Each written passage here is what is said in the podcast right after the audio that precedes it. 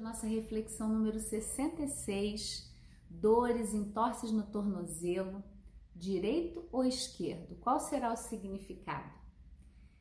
Então, meu objetivo é ajudar você sempre a compreender as causas emocionais que estão gerando dores físicas e assim você começa a ser um ser inteiro, né? Não separar corpo e mente.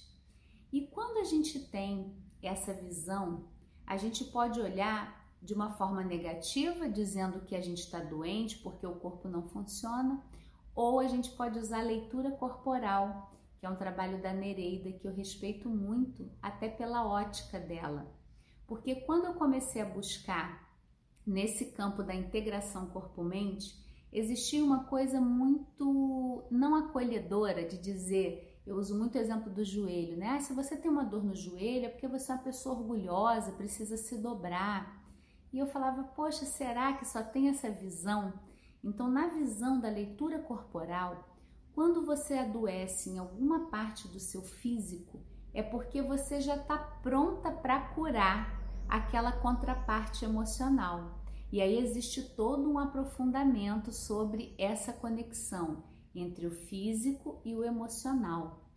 E nessa visão, o lado direito do nosso corpo, ele é o lado da ação, ele é o lado yang, onde eu faço, onde eu realizo.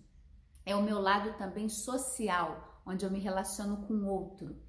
E o lado esquerdo, né? E aqui também no lado direito é o masculino na nossa vida, né? Como que eu tô lidando com essa energia. E o lado esquerdo é o lado yin, é o lado emocional, é o lado mais introspectivo, como eu lido comigo mesma, como eu me vejo. E o nosso tornozelo, ele tem uma mensagem muito interessante. É, quando você olha nesse olhar emocional, o que, que você já está pronta para curar quando você está tendo entorse de tornozelo?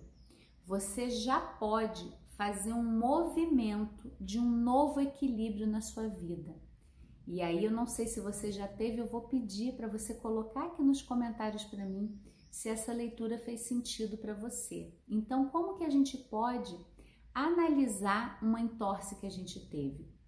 No momento em que você teve entorse, ou tá com uma dor forte no tornozelo, alguma coisa ali nessa região, existe um novo equilíbrio que você está precisando se dar, né? Porque o, o, tornozelo ele tem uma função física de ajustar o nosso equilíbrio, né? Aquele movimento que o tornozelo faz. Então, quando você adoece ali, você já está pronta para ter uma nova forma de equilíbrio. Se é o tornozelo direito, esse equilíbrio ele tem a ver com a sua vida prática, com a sua vida profissional, com seus objetivos de vida é mais diretos, né? um lado mais lógico.